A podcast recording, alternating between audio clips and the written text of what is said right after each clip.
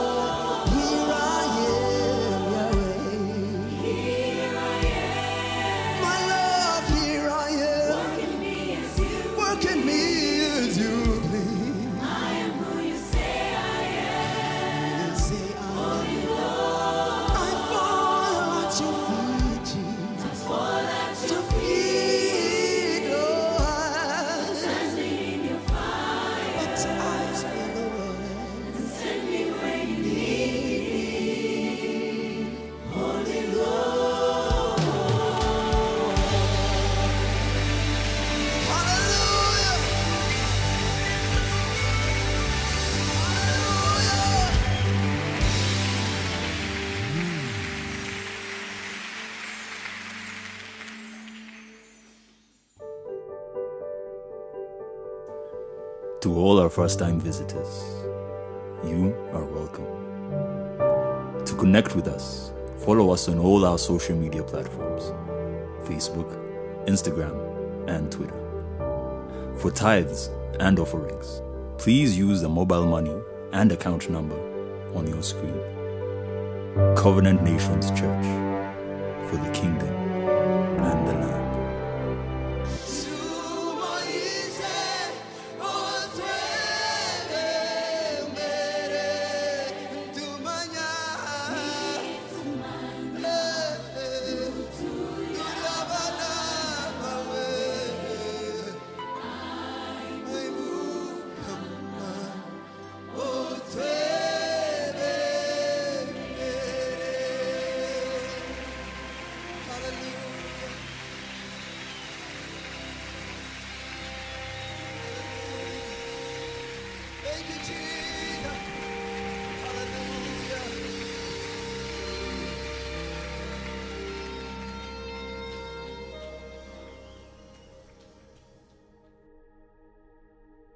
Good morning, CNC family, and all of our friends that are joining us from around the country and around the world. I want to welcome you all to our very special Easter Sunday service and pray that this time will be a blessing to you. I'm going to be sharing part two of our series called Jesus is Africa. So, this is Jesus is Africa part two.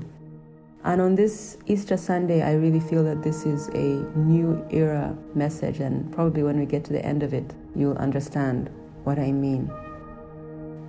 I'm a child of the 1990s. I came of age in the 1990s. And like anyone who comes of age in a particular era or decade, you always feel that those were the best of times or the good old days.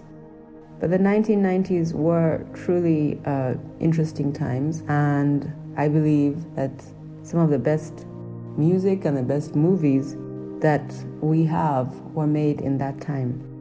One of the great movies made in the 1990s that helped to awaken the political or black consciousness of that generation was a movie called Malcolm X, played by Denzel Washington. A role he played um, to critical acclaim, he did it very well. And many young people, especially many Africans and people African descent, African Americans, identified or were impacted by that movie. So I really enjoyed it. But I only had one problem with the movie or with the film. It depicted a time of great revelation in his life. Many of you know the story of Malcolm X. He was one of the civil rights leaders in the 1960s in America. And he converted to Islam after being imprisoned in the very unjust system in the South at that time. And when he was in prison, he received a revelation or an epiphany, or that's what the movie shows, about his life. And he eventually, as a result, converted to Islam and started following the teachings of the Nation of Islam under the leader at that time who was called Elijah Muhammad. Today, the Nation of Islam is led by the current leader is uh, Louis Farrakhan. But in the movie, it depicted Islam as a natural choice for an African American because of the unity and uh, acceptance and universal brotherhood that Islam gave to its followers.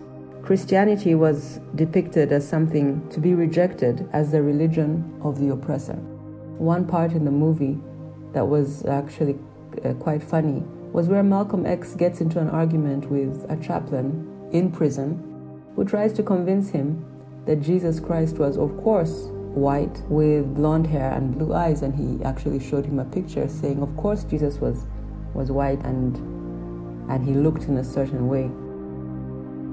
That posed a dilemma for me.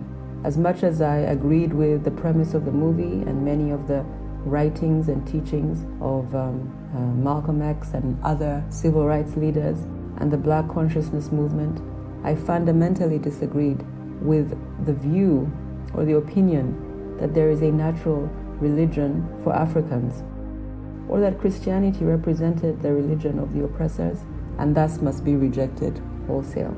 To be clear, there has been great evil perpetrated in the name of Christianity and of, and of God from the Crusades and the Spanish Inquisition to slavery and even colonialism. So I'm not discounting the fact that there's been great evil done in the name of Christianity and in the name of God. Jesus even prophesied in the Bible that people will kill others in the name of God, and in killing others, they will think that they are fulfilling God's will. So, the great failures of religious people, and I say religious people in quotes, in the name of God does not replace the foundation of our faith, which is a person, and that person is Jesus Christ. Christianity is not a religion per se, it is a kingdom. And the state or being or the people in that kingdom is righteousness, peace, and joy in the Holy Ghost. Jesus didn't come to bring a religion to us, He came to bring us into a right relationship with God. And when He came preaching, He said, Repent, for the kingdom of God has come, has come, has come near to you. So He didn't come to, to bring a religion, He came to bring a kingdom and to make us sons and daughters, to give us access into this kingdom, the kingdom of light, the kingdom of, of, of, of, of the Son of God, and to make us sons and daughters of God. The Bible says, Behold, what manner of love the Father has given to us, that we should be called the sons of God. So that's why Jesus came to give us. He came to, to, to give us a right relationship. And the state in that kingdom, or the, the natural state of being, is righteousness, peace, and joy in the Holy Ghost.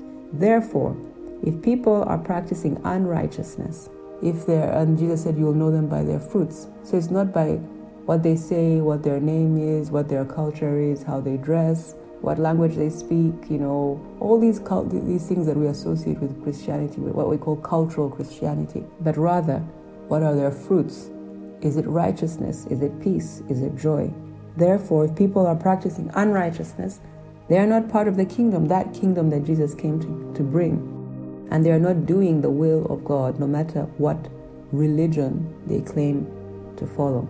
The question whether Africans should reject a relationship with Jesus because Christianity is the religion of the oppressor that came with the colonizers or the missionaries or the slave traders is one that we can only answer from looking at the Bible and looking at what the Bible says because many people have you know different opinions. Even the the generation that uh, was liberating Africa in the 90s from colonialism the independence generation in the 19th 50s and 60s, some of some of some of those great leaders had that same uh, opinion and same uh, point of view that since Christianity, uh, quote unquote, was the religion of um, the Western countries that had colonized Africa, therefore it was the religion of the oppressors and should be rejected as such. And so you will find people either going, turning to animism or you know witchcraft or what they think is their cultural heritage, or Islam, or anything, because Christianity represents to them the religion of the oppressor. But I want to, to look to the Bible to answer this question because I believe that the Bible is, is our foundation and the Bible is our final authority. So I want you to hear from what the Bible says and not simply my opinion. And I'm going to be sharing from the New Testament this Sunday. Last Sunday, we were looking at the Old Testament. And this Sunday, we're going to be looking at the New Testament. What does the Bible have to say about what, what, what is Africa's role or, or how, how is Africa depicted or shown in the New Testament? Did Christianity and a faith in Jesus Christ come through the missionaries and through colonizers and through the people who came to Africa with a different agenda? And I'm going to start looking at Matthew chapter 2, verse 13 to 20. And this is the story of the birth of Jesus. So, this is the first time we see Africa in the New Testament. It's very early on in the book of Matthew, chapter 2. This is after Jesus is born in Bethlehem, and God sends a word to Joseph and Mary, to Joseph in particular, through a dream, to get up and leave Bethlehem or Israel and take Jesus and Mary to a safe place. So, so the, the, the word says, Get up, take unto you the young child and his mother, and flee to Egypt, and remain there till I tell you otherwise. For Herod intends to search for the child in order to destroy him. And having risen, he took the child and his mother by night and withdrew to Egypt. And he remained there until Herod's death. This was to fulfill what the Lord had spoken by the prophet uh, in the book of Hosea, saying, Out of Egypt or out of Africa, I have called my son. So you see that Jesus' life at his most vulnerable stage, his, he probably was between the ages of two and, and, and five at this stage. Jesus' life was preserved. What the, what the, what the dream or the, what, the, what the Lord said was get up and flee. Can you imagine the Son of God fleeing, running for his life or running for security? But that's exactly what happened. Jesus and his parents fled Israel, and they found safety, and they found refuge, and they found sustenance and shelter in Africa. Jesus, the Son of God, in his time of vulnerability, found a safe haven in Africa. Therefore, Africa partnered with the greatest will and purpose of God on earth that was being worked out through Jesus. The salvation of the world hung in the balance, but God's purposes provided prevailed, sorry, through Africa, partnering with God's redemptive plan. So at this most vulnerable stage in the life of Jesus and, the, and, and through him, the redemptive purpose of the world, which was salvation, God was bringing salvation to the world through this baby.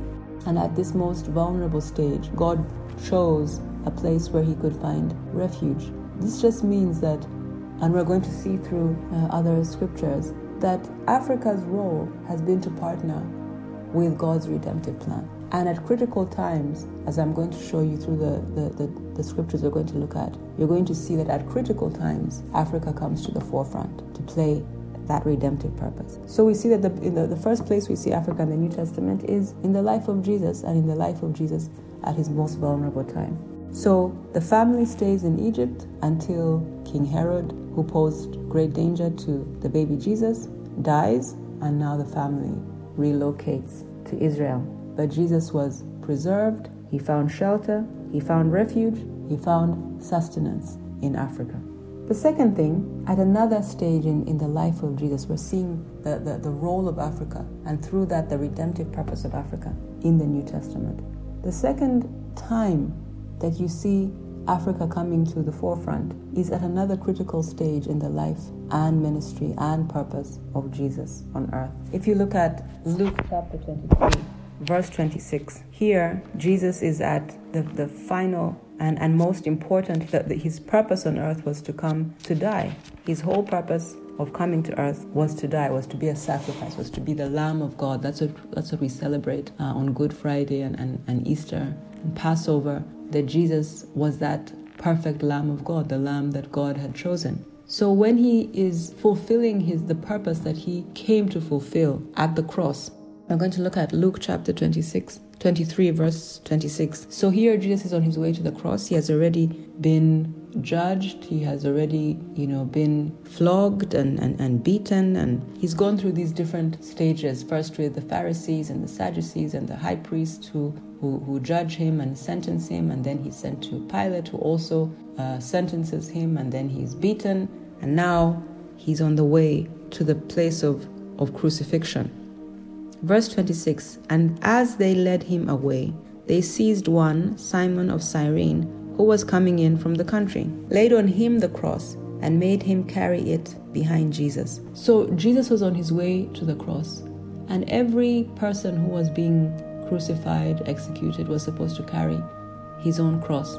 But Jesus had been so badly flogged and so badly beaten and so badly whipped that he was so weakened and already po- probably at the point of death from the weeping, uh, from the whipping and from the beating that he could not carry his cross all the way. The other two um, the, the, the other two people who are being executed or crucified that same day had not gone through that same treatment as Jesus had. And so they were, you know, fairly strong and they were carrying their own crosses. But Jesus had already gone through so much before the crucifixion that he did not have the strength to carry the cross all the way to Golgotha, all the way to the place of, of, of, the crucifixion. Now imagine this. All of Jesus' life has been bringing him to this point. This is what he was born to do. He was born to be the sacrificial lamb, the Lamb of God. And all his ministry, all that he has done on earth, has brought him to this point. This is the reason that he, he came. But he has a way to go to get him to the cross, the place of his destiny and his purpose. And he couldn't get there himself, or he couldn't carry the cross himself. He didn't have the strength to carry the cross himself. And so they have a dilemma who is going to carry the cross? Who is going to help him to carry the cross? Who is going to help him to get to that place of purpose or fulfillment? All of history is hanging on that one decision. So they look around, the, the Romans who are uh, leading and, and, and in charge of this process or execution look around, and there are a number of people, different groups, that are following on the way to the cross. Of course, there are, there are women and there are people who are following Jesus and, and, and weeping and, and mourning, but those couldn't carry the cross. There were religious people, there were Pharisees and Sadducees, who were looking on with disdain and um, uh, gloating with pride and, and just so excited and relishing this final victory that they had over this preacher, prophet, who had, be, had been such a, uh, a problem for them. But the Pharisees and Sadducees were marked by the religious spirit. The religious spirit is one of the most deadly strongholds. It was respons- that spirit was responsible for the killing of Jesus. The religious spirit is so dangerous because it, it cloaks itself in religiosity with, uh, you know, serving God, but it is actually completely anti God and completely opposed to the will and purpose of God, and it magnifies man, man's will, man's purpose, man's desires above God. So the Pharisees had a religious spirit, and they would never, never help to carry the cross. So the second group that is there was was the Romans. Now, what would be almost what would be the most practical thing uh, if you have a group of, of soldiers that are leading a, a, prisoner, you would probably choose one of the soldiers, one of the, the soldiers of your party or your team who were uh, enough in number and who were around the, the prisoners or around those who were going to be crucified to carry the cross. It was a simple thing. Why, why wouldn't they have chosen one of the soldiers, one of the Roman soldiers? But the Romans were part of a system, the Roman Empire, which was marked by pride, arrogance, and complete disdain. They despised the Jews, and no able bodied or uh, Roman in their right mind would ever carry the cross for a Jew. Crucifixion was the lowest kind of punishment, it was the worst kind of punishment. It was the one reserved for the, the lowest of the low. Romans uh, Roman citizens were not subjected to that kind of, of, of death, even if they were being punished, even if they were being executed for, for crimes, they were not crucified. So crucifixion was something that was looked upon uh, really with a lot of, of with, with disdain. It was looked down upon. So no Roman would help to carry the cross. The cross was something that was seen as a, a symbol of, of, of great um, shame. It was something to be despised. So no Roman was going to carry the cross. So I can imagine this, um, the, the leader of the, the, the soldiers who was leading this group of, of, of, of people who are going to be crucified, looking around. And suddenly his eyes land on, on, on, on, on this Simon the Cyrene, or Simon the African, because Cyrene or Cyrene, I think, or Cyrenica, was in northern Africa, or what we call Libya today, just west of of Egypt, and he had come to Jerusalem to worship because in, in, in, the book of Mark, chapter 15, you actually they actually mention the name of, of his two sons. So Simon of, of, of Cyrene or Simon the African was probably someone who had converted to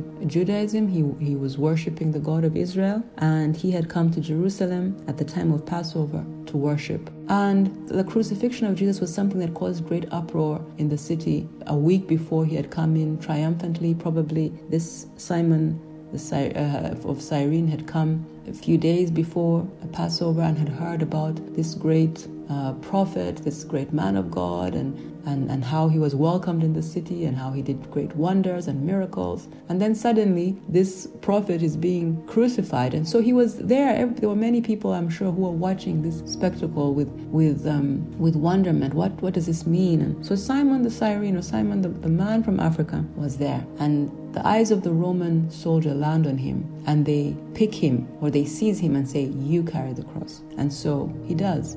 I believe that the person who carries the cross of Jesus, the remainder of the way to the place of crucifixion, is not only partnering with God's redemptive plan, the plan of salvation of the world, but is someone who is uniquely positioned. I don't think that God just chose anybody. Everything in the Bible, everything, if you look at the life of Jesus, from his birth until his his um, resurrection and ascension. Things there, there was nothing that was just happenstance. Everything was was orchestrated, and so even the choice of this was divinely orchestrated. And so even the choice of who is the the one who is going to carry the, the cross, I believe that that was divinely appointed.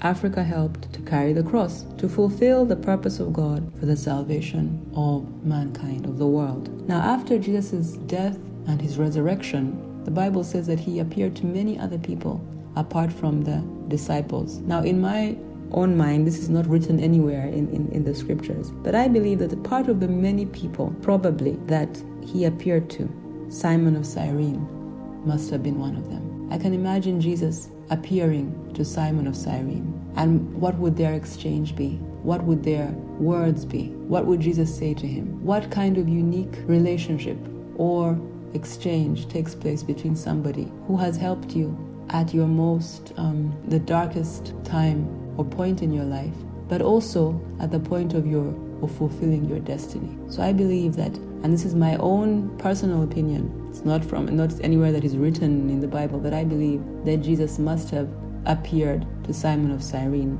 after his resurrection. So we see these two important times and these two very, very critical times in the life of Jesus and his fulfillment of his destiny on earth, which was salvation, the salvation of, of mankind. At his birth, when he was a child, when he was most vulnerable, at, at his death, at his crucifixion, when he needed help to carry the cross. Moving on from there, we're going to uh, look at Acts chapter 8. Now, this is after the ascension of Jesus. The church, this is the now the beginning of the, the church age. After the day of Pentecost, the church age begins, the age of grace that we are living in. After the coming of the Holy Spirit, and um, the church is, is growing rapidly, the, the gospel is being preached. The gospel has been preached in in Jerusalem. The gospel has been preached in a number of the towns and cities around Jerusalem, even uh, Samaria. But the gospel hasn't gone out to what is known as the Gentile world, the Gentiles or the Greeks or whatever you, you want to call them. So before that happens, there is something in the book of Acts, chapter 8, and I'm going to read from verse 26. Verse 26. This is talking about Philip. Philip was one of the deacons of the early church. But an angel of the Lord said to Philip, Rise and proceed southward at midday on the road that runs from Jerusalem down to Gaza. This is the desert route. So he got up and went. And behold, an Ethiopian. Now, an Ethiopian, any way you want to you see, the word Africa did not exist at that time. Africa is a word that um, came into use much later. So when you see these different words, it's they're they're all meaning the same thing today. But at that time, the word Africa was not in use. But an Ethiopian is an African. And behold, an Ethiopian, a eunuch of great authority under Candace, the queen of the Ethiopians, who was in charge of all her treasure, had come to Jerusalem to worship. And he was now returning and sitting in his chariot, he was reading the book of the prophet Isaiah. So, first of all, an African at the time of the New Testament church is going up to Jerusalem to worship, and he is reading the book of the prophet Isaiah. So that goes completely, uh, flies in the face of this um, idea that the first time Africans have ever heard the gospel or ever heard about the Bible or ever heard about anything to do with Jesus Christ and anything to do with faith in God and is with the coming of the missionaries. This is this is almost immediately after Pentecost after the ascension. This is very, very early church history. So you see that that completely flies in the face of this um, commentary or this, this idea that the gospel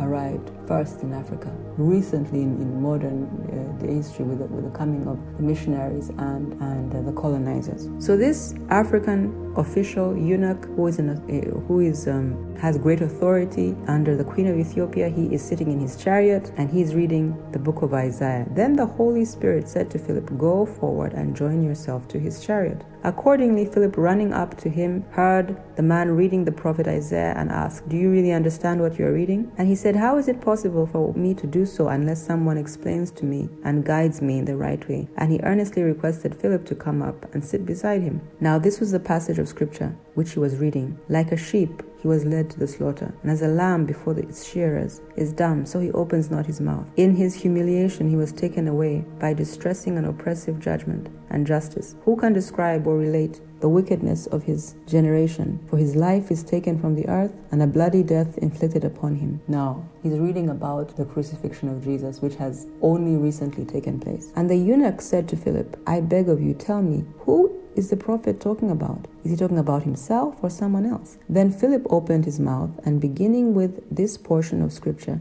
he announced to him the good news or the gospel of Jesus and about him. So here you have it. The gospel is being preached to an African leader soon after Pentecost. This is in the early church. Therefore, the gospel came to Africa very, very, very early. It actually came to Africa even before before it was preached to the house of Cornelius, which represents the Gentiles, or the beginning of the, the gospel going out to the Gentiles. Amen.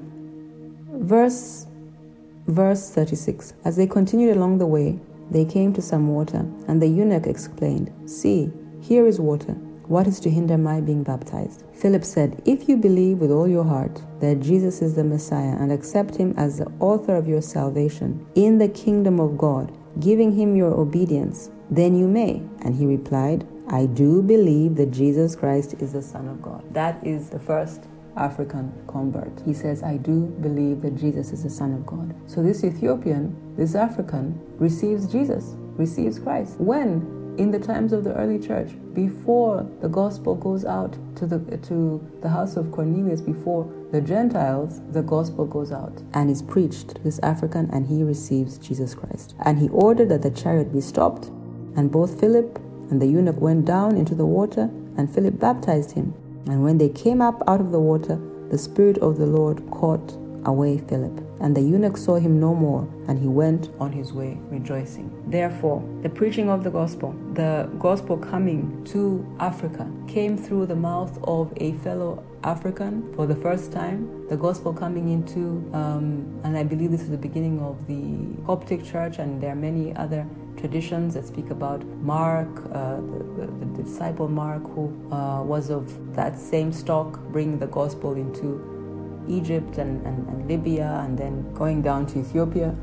But you see that the gospel came first through an African who had been preached to by Philip the deacon. I want to move on because there's uh, the idea that, that, that, that, that, that the preaching of the gospel first came through the missionaries. Acts chapter 3, Acts chapter 13, verse 1 to 3. Acts chapter 13, verse 1 to 3.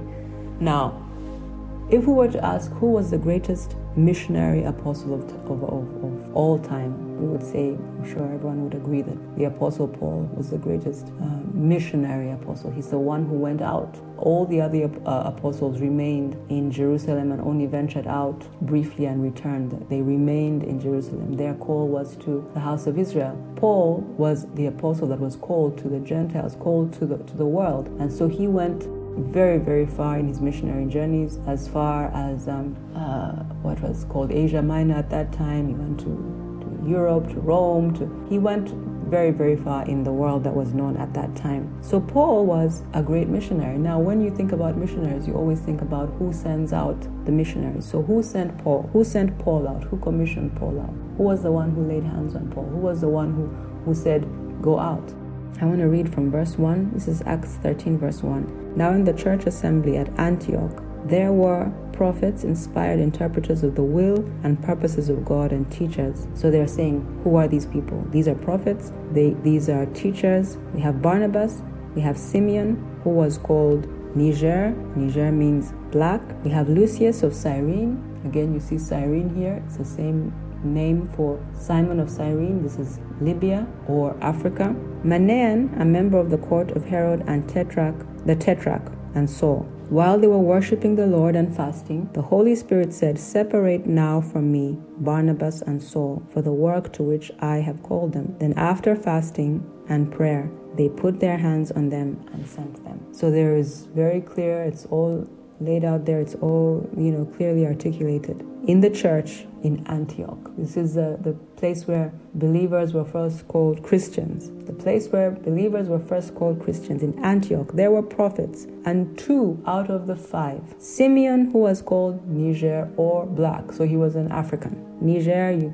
have countries out of that word black. You have Nigeria, you have Niger in West Africa. So these all mean black people. So there's no, it shouldn't be confused. All it means these were African people. Lucius of Cyrene. These were teachers and prophets in the church where? In Antioch. So this whole idea that the first time that the gospel comes to oh, to Africa is through the missionaries, which is very recent, the turn of the century, uh, uh, the 20th century or 19th, 20th century. It is not true. It is not true. They were worshiping God, they were worshiping the Lord, and they were fasting. And the Holy Spirit says to them, Separate now from me Barnabas and Saul. Now, Barnabas and Saul, we know so much about. Barnabas and Saul is Barnabas and Paul. We know so much about them. We know about their journey. We know about Paul and Silas. But who said, who who instru- who sent them out? Barnabas and Saul for the work to which I have called them. Then, after fasting and praying, they laid their hands on them and sent them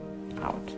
There you have it in the word. The people, two of the people who sent out the Apostle Paul, the greatest missionary apostle of our time, were two African believers, leaders, prophets, teachers in the church in Antioch. What does that mean?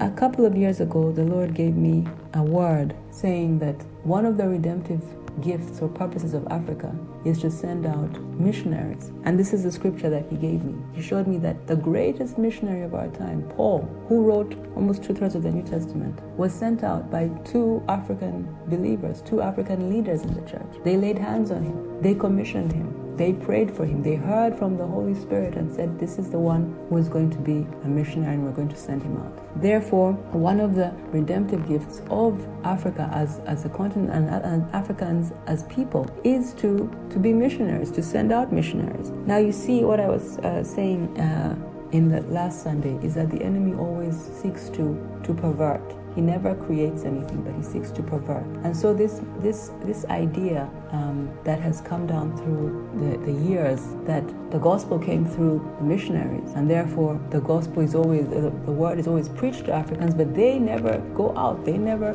preach to other people. And yet today you will see that the anointing to preach the gospel and send out missionaries is very very strong on African people and people that go out from Africa. If you look at the largest churches in the world today, whether in Europe or, you know, anywhere around the world, you find that they are led by African people. So there's a special grace and there's a special anointing. If you look at the church in Ukraine, it is led by a, Nigerian. If you look at the churches in, in the in the UK, they are led by um, people of African origin, Africans.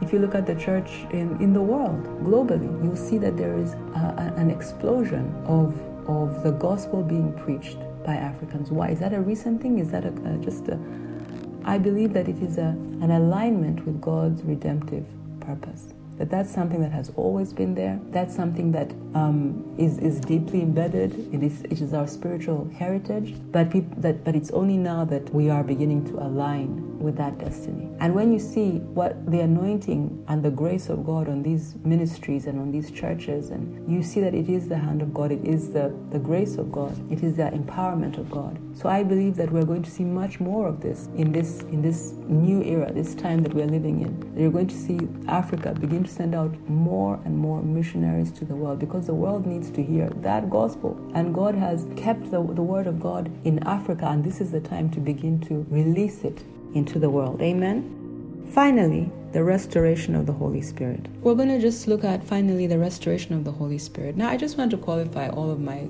comments in this message. I'm not saying that the missionaries didn't preach the gospel in Africa, the missionaries didn't do a, a, a great work, whether it was in education or in establishing hospitals and schools and no, I'm, that's not what I'm saying at all. The missionaries were used of God in Africa to restore or to, to, to bring back. Because what you see in, in the history of the church or in the history of the church through the, the ages is that sometimes what has already been given, what has already been poured out, such as the Holy Spirit, can be lost and that there has to be a restoration. And that's what we're going to be looking at last.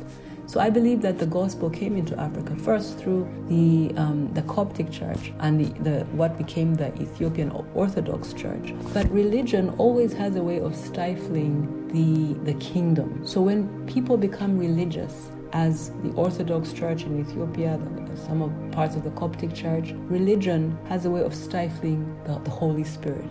And therefore, what was supposed to be the mandate that was given to those streams and, and, and that move of God uh, was limited and was not able to do, I believe, in my opinion, the full work of evangelism in, in, in the African continent. And so there was another wave, a second wave, which was the coming of the missionaries. And, and, and from that time, there has been, you know, waves and waves of revival. We have the East African, uh, the Great East African Revival, and we've had other waves of, of, of revival and moves of God, and, you know, up until uh, present day. But I'm not uh, negating the work of the missionaries, but I'm, all I'm trying to show you from the Word of God is that it was not the missionaries that who first brought the gospel to Africa. It was actually Africans who brought the gospel to Africa because they had been preached to and they were part of, they were already part of the early church, the New Testament church, the church that Paul was in, the church that Philip was in, the, the New Testament church that we read about in the book of Acts. There were Africans part of that church and they were the first people to come and preach the gospel in Africa.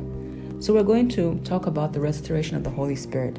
Pentecost was the beginning, the birth of the church came with the, the coming of the, of the Holy Spirit, the promise that Jesus said, Stay and wait in Jerusalem until you receive the promise. But over the years and the centuries that, that followed, the the Holy Spirit, the gift of the Holy Spirit was was was was lost or I believe was quenched. And the Bible talks about do not quench the spirit. So it is possible to quench or to put out the spirit, the, the fire of the Holy Spirit. And yet the work of, of, of ministry of the gospel cannot be done without the Holy Spirit. And so what you get is is a is religion. And you'll find that religion is not able to it does not have life. It's dead. It's dead, dead, dead works. So the Holy Spirit needed to be, God had to reintroduce the Holy Spirit or restore the gift of the Holy Spirit to the church, to the world, to the, to the, to the body of Christ. And to do this, what is interesting is that He, the person that He chose, and I always look at who is it that you who god always looks for a man. He looks for somebody to to use. And the person that he chose to to begin to restore the gift of the holy spirit to the body of christ was a child of a son of former slaves. It was a man called william seymour. He was born in 1870 in the south of, of the united states. He was a son of, of freed slaves. He was a young man who didn't have any formal training. He didn't have any formal education. He learned how to read by reading the Bible. He was searching for God. He was always searching for God. He, was, he used to have dreams and visions. Um, he was someone who was uh, very sensitive to the Holy Spirit, and he, his whole life was, was on this mission and, and search for God. And God revealed himself in a powerful, powerful way through this very, very humble man. The baptism of the Holy Spirit was restored to the body of Christ through the revival on Azusa Street in Los Angeles that was led by William Seymour. William Seymour moved, he was invited to come and, and lead this small uh, church in Los Angeles. And as they kept on seeking God and praying and, and waiting on the, the move of God, God, God restored the, the gift of the Spirit, speaking in tongues, great, great testimonies, great, amazing testimonies. If you hear the testimonies out of the Azusa Street Revival, there, some of them are just um, out of this world. Miracles, signs, and wonders. The book of Acts, you know, coming to life again, reliving the book of Acts. Those are the kind of things that you see out of the Azusa Street Revival. William Seymour was a very humble man who lived a life that was completely surrendered to God, and through him, the Holy Spirit was restored to the body of Christ. So if you are a believer who has been baptized in the Holy Spirit, you have to, to look back and thank an ex slave or the son of former slaves called William Seymour. Because of his surrendered life, because of his search for God, his quest for God, God restored to the body of Christ the Holy Spirit. Isn't that amazing? Isn't that a, a, a, a great spiritual heritage? Therefore, I believe that the role or the redemptive purpose of Africa. So we see from all the scriptures that we've uh, gone through and all the different um, aspects that we've looked at, we see that from the Bible, from the New Testament, the redemptive purpose, one of the redemptive purposes of Africa is to partner with the purposes of God in in the world, in the, in the, in the nations, to partner with what God is doing. We see it in the life of Jesus, we see it in his death and his, his crucifixion, we also see it in the New Testament church, the preaching of the gospel, the sending out of missionaries, and in the restoration of the Holy Spirit. That is the spiritual heritage of, of Africa and Africans. In the next uh, week, we're going to talk about more about what the Lord is doing in, in, in Africa today, or what we feel the Lord is speaking to, to, to Africa today. But I felt that we needed to, to first get a clear picture of what is our spiritual heritage, what is our identity, because there's so many, there's so much um, covering up or diminishing of truth or seeking to, to, to, to skew the, the, the, the picture.